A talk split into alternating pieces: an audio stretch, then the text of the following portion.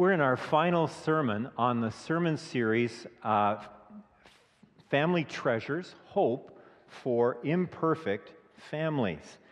And we've talked about passing on the gift of faith, love, grace, and perseverance. And then this morning, passing on the gift of honor. The gift of honor, to have healthy, Jesus centered relationships we need to learn how to give the gift of honor. The success or the failure of every relationship depends on if we actively give the gift of honor and learn how to receive it. Honor, like glory, has in it the idea of weight. To honor someone is to give weight to them to appraise their true value.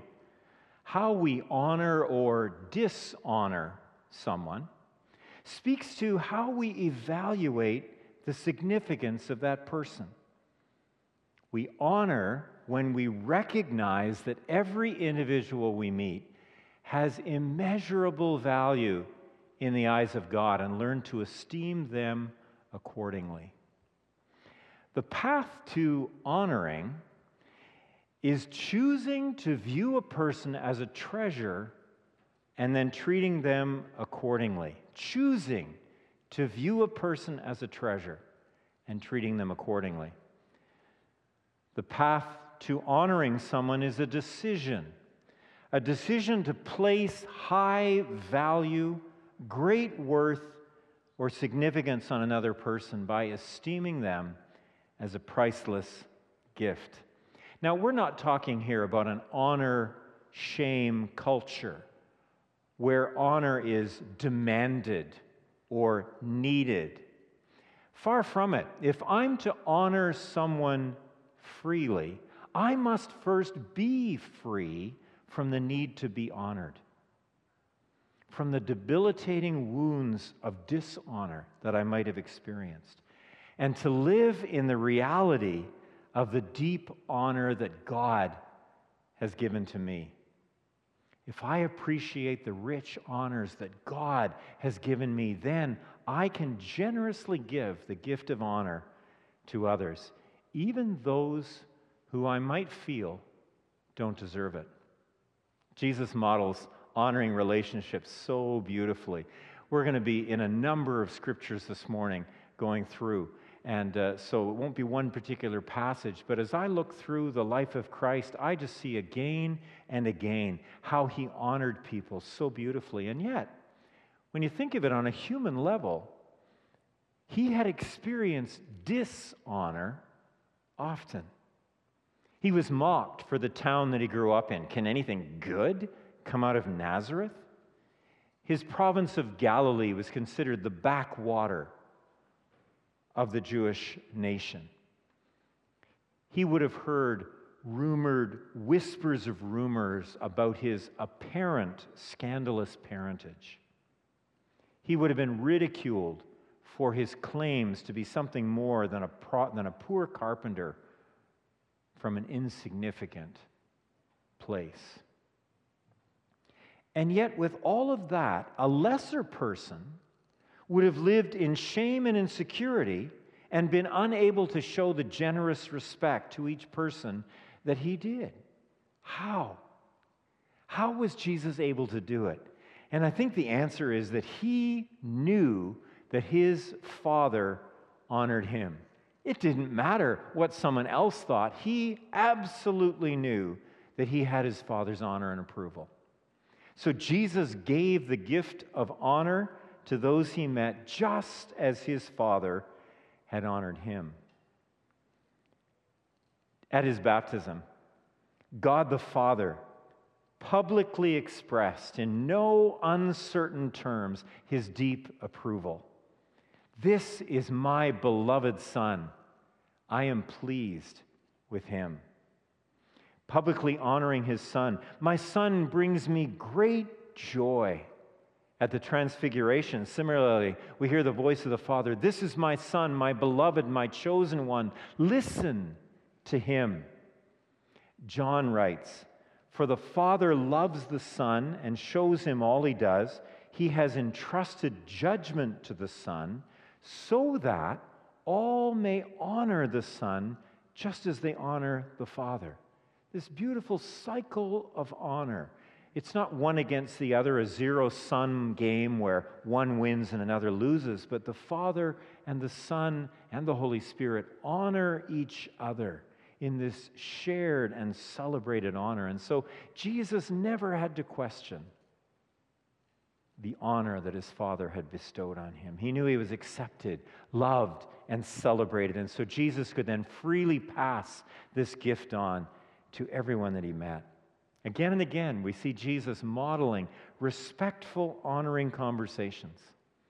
I think about when a centurion came to him. And now, a centurion would have been a soldier uh, from a foreign occupying army. And Jesus offers to go to his house, a Gentile. The centurion replies, I am not worthy to have you at my house. And after he heals the son and, and, and the man walks away, Jesus publicly honors him, marveling about his faith. I haven't seen faith like this in all of Israel.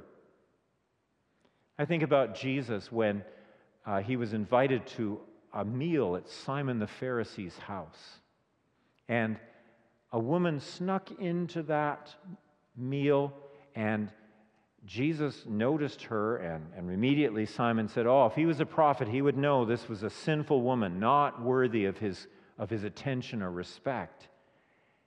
Shamed by the host, but then Jesus asks that penetrating question do you see this woman? Well, of course I see her. No, do you see her? Because I do. I see her as a person.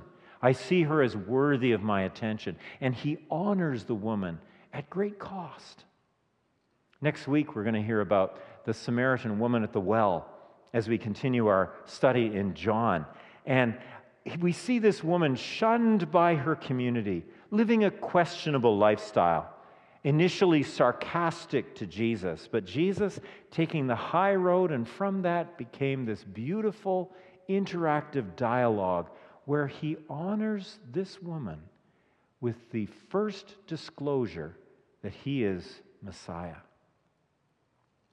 We read the story in Mark 5 of two completely different people. Jairus, a respected community leader, Jesus is on the way to do a healing at his house. But in the meantime, a woman, not feeling worthy to even talk to Jesus, reaches out just to touch the edge of his cloak and she's healed. And Jesus stops and turns and looks and notices her. I want to pay attention to you. And the, people around her, no, no, no, this important person over here needs your attention. And Jesus says, This important person here has my attention.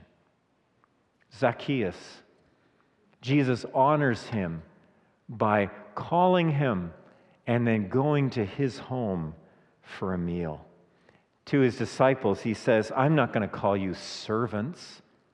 I'm going to call you friends because I have shared my plans with you. I'm honoring you with that. Jesus had fully received the gift of honor his Father had given, so he freely gave it to all that he met. He saw people as priceless treasures, worth his time, worth his compassion, as deeply significant to God, and he treated them accordingly the Beatitudes, we read, Blessed are, and embedded in that word is the idea of honor.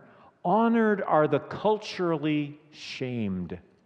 Honored are the poor, the grieving, the persecuted, the desperate, breaking down honor and shame narratives, treating people as intrinsically worth something to God, touching lepers, treating outcasts as having infinite value.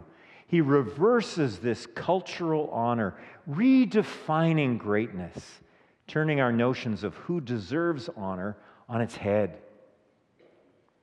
Indeed, he says, don't seek out positions of honor.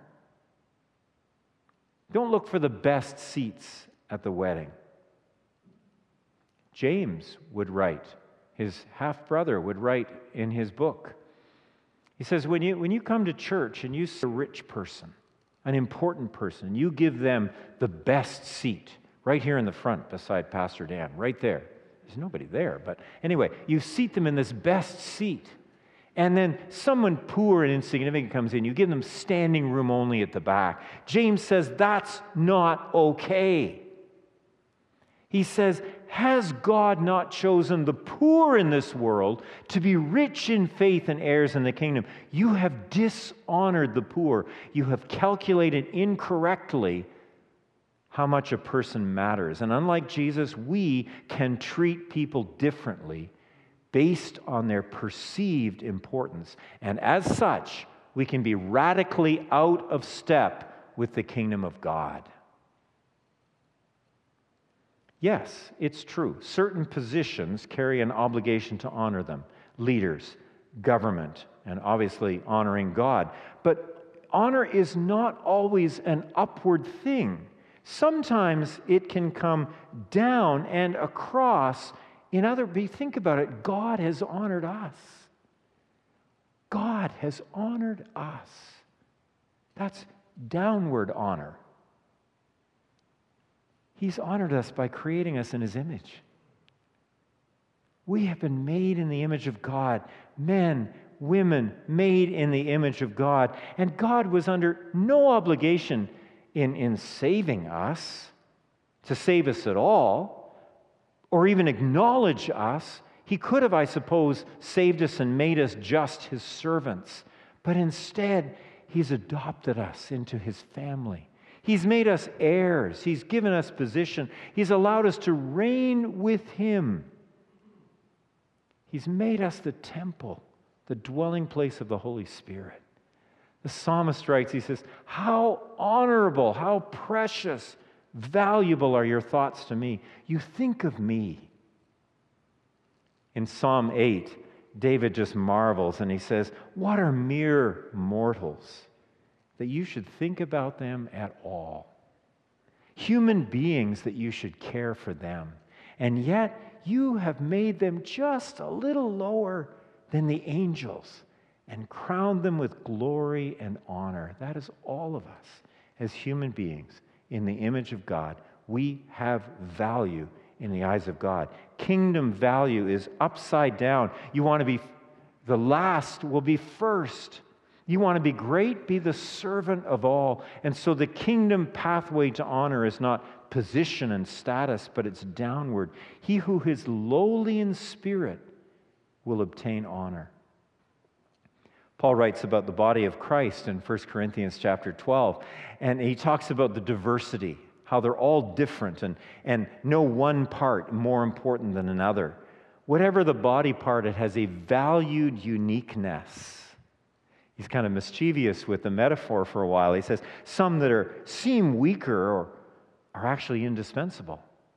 Some parts that seem less honorable are treated with special honor, God giving them an honor even to those that lacked it. Every part concerned, important. We as a family have been honored to be entrusted with a special needs son. And that for us has taught us so much about what honor can look like and how it can look different. We ask is honor earned? Is it deserved? It's beyond that. It's a decision to give the gift of honor even when it's not deserved. I love the story of the prodigal son. And of course, the prodigal son, there's no question about it, he dishonored his father. There's no other way to say it. He deeply dishonored his family. And the elder brother was only too quick to point that out. He has dishonored you, Father. He's squandered your living with prostitutes. So the son comes back and he says, I've dishonored you. I've sinned against heaven. Just make me a hired servant. And the father is not on your life. I'm going to honor you with a robe, with a ring on your finger, with shoes, with status restored. You are my son. That is the focus of the kingdom. It's not what honor do I deserve, but what can I give? We need to get over ourselves. I needed to get over myself. A couple of years ago, there was an incident that happened, and I felt really deeply dishonored. I felt that I'd been left out of a decision. And I stewed on that for a while. And then I began to think about the person, and I thought, there is no way that that person had any intent to dishonor that, me. I, I know them. I know that's not in their makeup. So I thought that through. And then I came together with that person. We were able to have a beautiful conversation, a very healing conversation. And, and uh, if I'd remained in that sense of, oh, I was dishonored, that would have put a barrier in that relationship. Didn't need to be there. It's not I was dishonored or he doesn't deserve honor, but rather in the kingdom, we can pass on the gift that we've received. Freely, freely you have received, Jesus says. You've received honor. Freely give. Give honor. We've been freely honored by God, and He expects us to treat each other with that same honor. Decide that people are a gift, each one unique.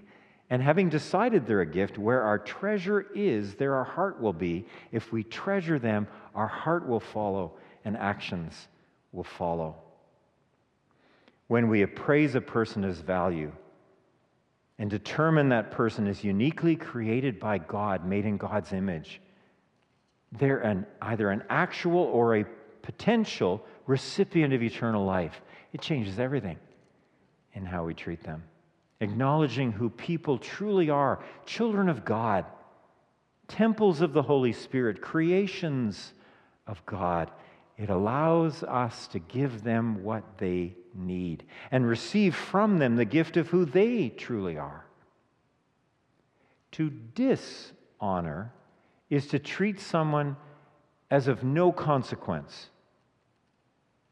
The idea is to dishonor is we're treating them like a mist, like, like they don't matter. They, they're a person of no weight. If we feel that way about people, we will use sarcasm. We will make hurtful comparisons. We will show favoritism or even racism as we dehumanize people. That can be the fountain for all kinds of abuse. When we go onto social media, it's amazing that we will say things, communicate things in that medium that we would never say face to face because somehow they're a little less human when we're online. And we're a little less human sometimes. We would be wise to think of the scripture warn them before God against quarreling about words. It is of no value and only ruins those who listen. Well, how do we build a culture of honor? We want to build a culture of honor in our relationships, in our church, in our families. And so, scripture is clear we're to honor everyone. Honor one another, Paul writes. Romans 12, he says, outdo one another in honor. It's like a, uh, it's like a contest, a competition. See, see how you can honor that person even more than they've honored you. Outdo one another. Take delight in honoring one another. Give preference to one another in honor. Honor the person above ourselves do nothing out of rivalry or conceit, but in humility, count others as more significant than yourselves. The scriptures do single out uh, certain examples of people that we should honor employer, church leaders. Uh, Hebrews has a, a fabulous verse about honoring church leaders. Honor them because they watch over us and they answer to God and must give an account. Do this, honor them so that their work will not be a burden, for that would be of no benefit to you, but rather that it would be a joy. I, I have the privilege now of, of sitting with the elders as they meet. And I know them to be people of such honor that it, they make it easy for us to honor them. But, but what a joy we bring to them when we make their job easier by honoring them. So we should honor people in authority. We, we should honor the king or the government uh, authority. There's a, a, series of videos coming from the elders very soon, and, and one of them is going to be on this topic. So I won't say much about it, except the scripture says, respect whom respect is owed, honor to whom honor is owed. So if that's uh, a leader, uh, an official, a teacher, a coach, a boss, a mentor, certainly we're to respect them, but it also says we're to respect widows, the vulnerable, not just the powerful. We're to honor our parents. Honor your father and mother. Now, this is going to look different at 5 and 25 and 50. And, and then for me, it's going to look different when both my parents are, are with the Lord. And I've told you before, I have a picture of my parents on the wall, and I, I look to it every once in a while for inspiration. But I, I think I want to honor you. I want to honor you because you've been such good parents, and, and I, I want to honor that memory by how I parent. I want to honor that by the kind of person that I am. Scripture says if we do that, it will go well for us. It's life giving. I met with a couple that are going to be married in April just yesterday, and I was, I was encouraging them to honor their parents at that unique opportunity that you have at a wedding reception. I am so grateful for how my parents talked to each other and about each other. They honored each other and, and displayed for me what a culture of honor would look like, and I've, I've tried to live up to that example. But I know that some of us carry wounds of dishonor from our parents. And Scripture, God would encourage us to break the cycle and say, from now on, it's going to be different. And display to our children what modeling parents, imperfect parents, what honoring parents looks like. Because our kids will watch and they will take cues from us on how we honor our parents. I have permission to tell this story. My, my father in law, um, his father, um, could be very hurtful. And there, there, was a lot of harm done, and the family ultimately split up and went to different sections. And he didn't see his father for, uh, for many decades. When his father was 80 years old, he came to know Christ in a beautiful way. And he purposed to go to his children, he had 13 of them, and he purposed to go to those children and seek to make right the things that he had done wrong. And, and many closed the door and didn't want to talk to him. But he came to my father in law, and my father in law opened the door and he said, Would you allow me to come in and ask your forgiveness? He opened the door and invited his father in, gave him access to his grandchildren, and recognized that he would honor this man who had hurt him deeply because he was his dad and because he now was a brother in the Lord. And this modeled honoring in a difficult context so beautifully to my wife.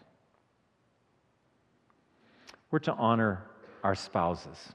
Spouses are to honor each other. Paul writes, submit to one another out of reverence for Christ. In the context of marriage, each submitting to the other. Marriage should be held in honor.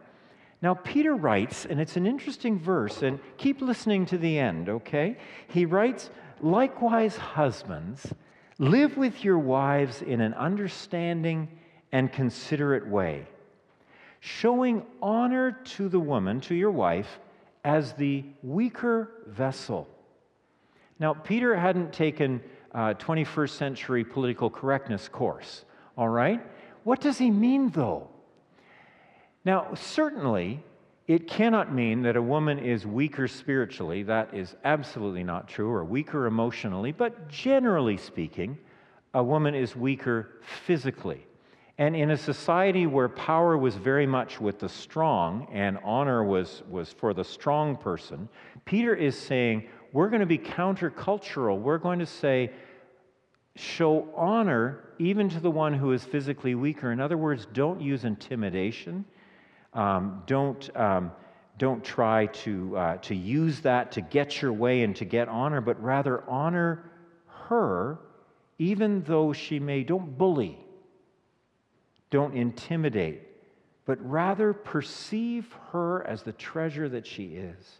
Because in this vessel, which is the same word he uses elsewhere to talk about the treasure of eternal life in the vessel of clay, he says, appreciate the treasure she is, for that vessel holds eternal life. You are co heirs with her of the gift of life. So, husbands, do you honor your wife as a precious treasure? Do you see the precious gift that she is to you? The verse goes on and says, You better do that or it will hinder your prayers. that's, that's kind of serious. Oh, God, I'd really like this new car. Would you give me this new car? Just before we talk about the car, let's talk about how you're treating your wife, shall we? There's a story told and it's a minister, and he was going to a revival meeting, and he was uh, getting ready for that. But he and his wife, unfortunately, had a bit of a row in the kitchen. And, uh, you know, that hadn't gone well, but it was time to get to the meeting. And so he said, ah, we'll have to deal with this later. And he's leaving and he's just sort of hurrying through a prayer God, go with me to this meeting. And uh, he, he felt he heard God say to him, Tell you what, you, you go to the meeting, have a good time. I'm going to stay with your wife here in the kitchen. Aha. So he went back to the kitchen, made things right with his wife, and then, as it were, God went with him to the meeting. We need to treat each other, wives, husbands, with respect and with honor.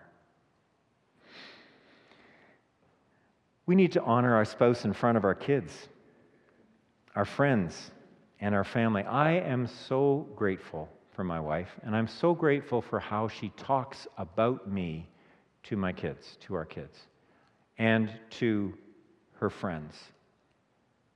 I'm very fortunate. She practices, and, and, and this is so important, honoring speech between wife and husband, especially as others are listening. And then, spouses, we need to honor each other's opinion and wisdom and ability to hear from God. Honor each other in decision making. We, we describe the way that we make decisions together, husband and wife, as we wait for two green lights. If we have two green lights on a decision, we go. We both feel, yes, that's right. But if one of us has an amber light, not so sure about that, we want to take that seriously. I tend to come things quickly, as I'll come and I'll say, hey, what about this?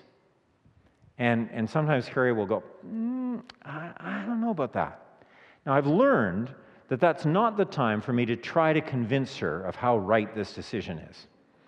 Rather, if I just, okay, often she'll go away, she will pray, she will consider, and often two weeks later she'll come back and say, You know that decision?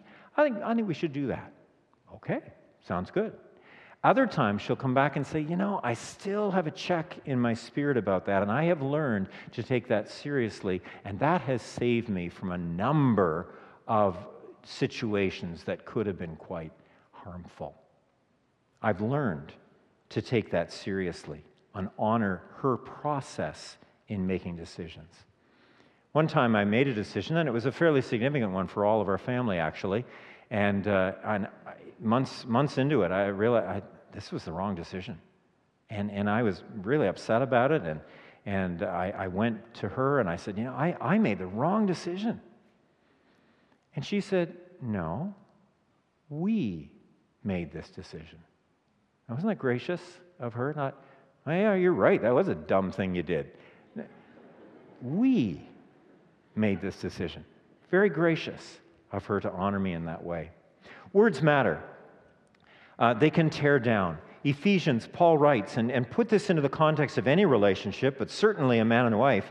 Do not let any unwholesome or abusive words come out of your mouth, but only what is helpful for building others up according to their needs, that it may benefit those who listen. Look, if we're one flesh, husband and wife, if I talk poorly about my wife, I'm hurting myself. We're one. Instead, I need to verbalize praise and, and uh, appreciation specifically, not dominating the conversation. I need to be careful of humor. Sometimes I'll think I'm being cute with my humor and I'm just teasing. But then I see in the eyes that it's, it's, we're not all laughing here. And I need to be careful about humor. Do we treat our spouses just ordinary or worse? We need to honor the person we actually married, not wish they were someone else. And we shouldn't compare our spouse to other people. Each partner should bring the fullness of the image of God, all that they are to the relationship, and encourage their spouse to do the same. I don't want to ask my wife to be anything less than she is. We need to encourage our spouses' gifts, respect their opinion, enjoy their interests and passions, and not demean and belittle, but learn to speak kindly. It's so important not to discuss our spouse's weaknesses with others, rather, praise her in front of others. Proverbs 31 has that, that beautiful section about husbands and children rising up to call the woman blessed, publicly honoring. So, husbands, you serve, you be the servant. Love as Christ loved. Give self sacrificingly. Wives, honor your husbands. Family. How do we build a culture of honor in our family among our kids? Well, we want to act in such a way that they will honor you. There's no question that at certain points, especially when kids are young, they need to be taught what it is to respect and to speak respectfully, but not for our ego. We need to model it more than we demand it. Paul writes, Don't exasperate your children. Don't shame them or make them feel dishonored. Our kids will tend to rise to what we express that we see in them. This is what I see in you. Set the bar high. If they know ahead of time they will never please us, then why bother even trying? Thinking the best of our kids, wanting to inspire them up rather than talking them down. If we shame them, if we convince them they'll never be enough, they'll never please us, they will lower themselves to our expectations. Honoring them instills a sense of worth that they matter, that they have value. And then they're less likely to seek affirmation in less healthy spaces, recognizing their value. When I was about five years old, so that was a while ago, I, but I still remember it so well. I was learning how to swim, and my dad was there, and I was a little bit nervous. And I said, Look, if I got into trouble, would you jump in and save me? Yes, he would, he said. And, and, but I saw he had his watch on, and this wasn't any watch, this was the watch. This was the watch that my mom gave him when they were both 19, okay? And, and, and this thing was on his arm. And I said, Yeah, but you've got your watch on. And he said, I would jump in with my watch on. And I got to tell you, that said so much to me. I'm more important to dad than his watch. Say what you like, it meant a lot to me. I, a woman uh, had crashed her car years ago, and, and I, I, I, don't know why, but it really stuck with me. I said, I'm so sorry about your car. She said, It's just a piece of metal. And I was so glad because then I had that language for the two times that each of my sons had a little incident with my car. I, through gritted teeth, perhaps, I said, It's just a piece of metal. All that matters is you're okay. Practical ideas for imperfect families. First of all, we need to listen. We need to listen. 100%. Can I ask a question? My daughter asked it. Just a minute. And just a minute means an hour, okay? So, okay, gotta listen. I remember one time I came home from a young adult retreat and I was dog tired. It was midnight, I just wanted to go to bed. And my son came and said, Dad, can we talk? Okay, sure we can. It was one of the best conversations we've ever had. I don't necessarily like everything I heard from my kids, but I still want to hear it. I want them to tell me, to know that they can, to show a genuine interest in them. Turn the phone off, shut the laptop, give eye contact for the moments that they want to talk. And listen, questions have got to be allowed, okay? There can't be questions that are off the table. God is okay with hard questions, so we need to be, or it will just be pressed underground and they'll ask other people, or they'll feel stupid or shamed for having questions. We need to know, they need to know that our love and approval is not on the table if they ask hard questions. We need to study our child. Study in order to gain a solid understanding of any subject. We have to study them. So we have to get to know our child's DNA, their own personality, their love language, and then celebrate that, their uniqueness.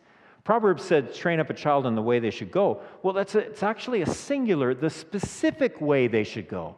Understand them, not make negative comparisons. Celebrate the child you have, not the one you wish you had. Speak words of affirmation. Praise specifically. Say yes more than you say no, and don't belittle them in front of others or make hurtful comparisons. Keep your word. Be honest. Careful what you promise, but if you do promise it, keep it and be ready to say sorry. Be ready to ask forgiveness. And if you're feeling like maybe I haven't done this well in the past, it's, it, you can start today.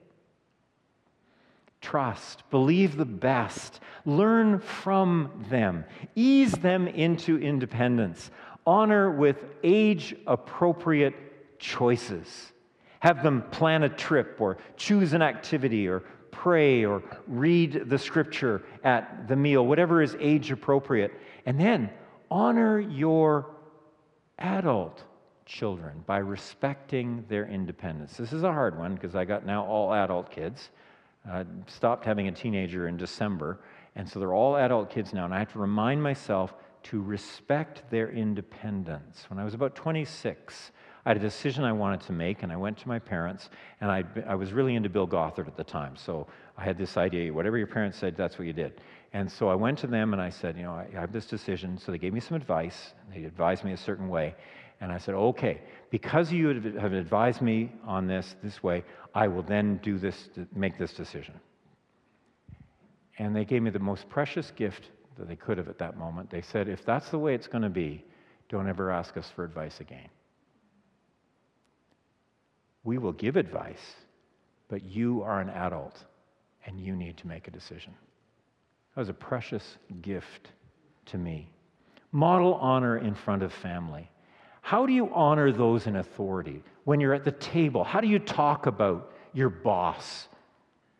How do you talk about those in authority? Because your response will teach kids how to respond to authority figures in their lives. So be careful how we talk about the other parent, even if that other parent lives in a different home. A church leader, a politician, the poor, another racial group, they're listening. Build a culture of honor by how we talk. So actively listen, study the person, speak affirmation, be honest, trust and empower, and model honor.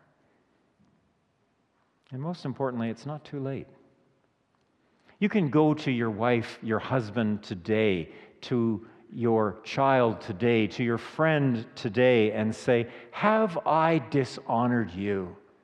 Be ready to listen, not defend, and be ready to say sorry. And then reevaluate the value of that person and act accordingly, passing on the treasure, the gifts of faith, of love, of grace, of endurance, of honor. Now, look, hopefully in this series you've heard lots of good ideas and there's some practical suggestions on how to, how to do this. But don't forget the most important ingredient. My wife makes pancakes every Sunday. Shouldn't talk about pancakes at, uh, near this time of day, but nonetheless, she makes this for our lunch, and she was making it last week, and we were talking actually about this very subject and, and how we must not forget the Holy Spirit. And she was making the pancakes, and then she put the batter in, and she realized, oh, I've forgotten the most important ingredient. And so they weren't any good. And so, well, I'll put it in after the fact and stir it up. No, she had to start from scratch and put that ingredient. And you know what it was? It was oil. I said, Carrie, you've just preached a sermon. We can have all the right ingredients in our family, but if we miss the oil, if we miss the Holy Spirit, the pancake mix isn't going to work. So we've got all these good ideas about how to pass on treasures to our family, but don't forget the oil. Don't forget the Holy Spirit. He is the one who can enable us to do all of these things when we run about out of gas. He is the one who can come into our families and enable us to be the husband that He's called us to be, the wife He's called us to be, to be the person of God that He's called us to be.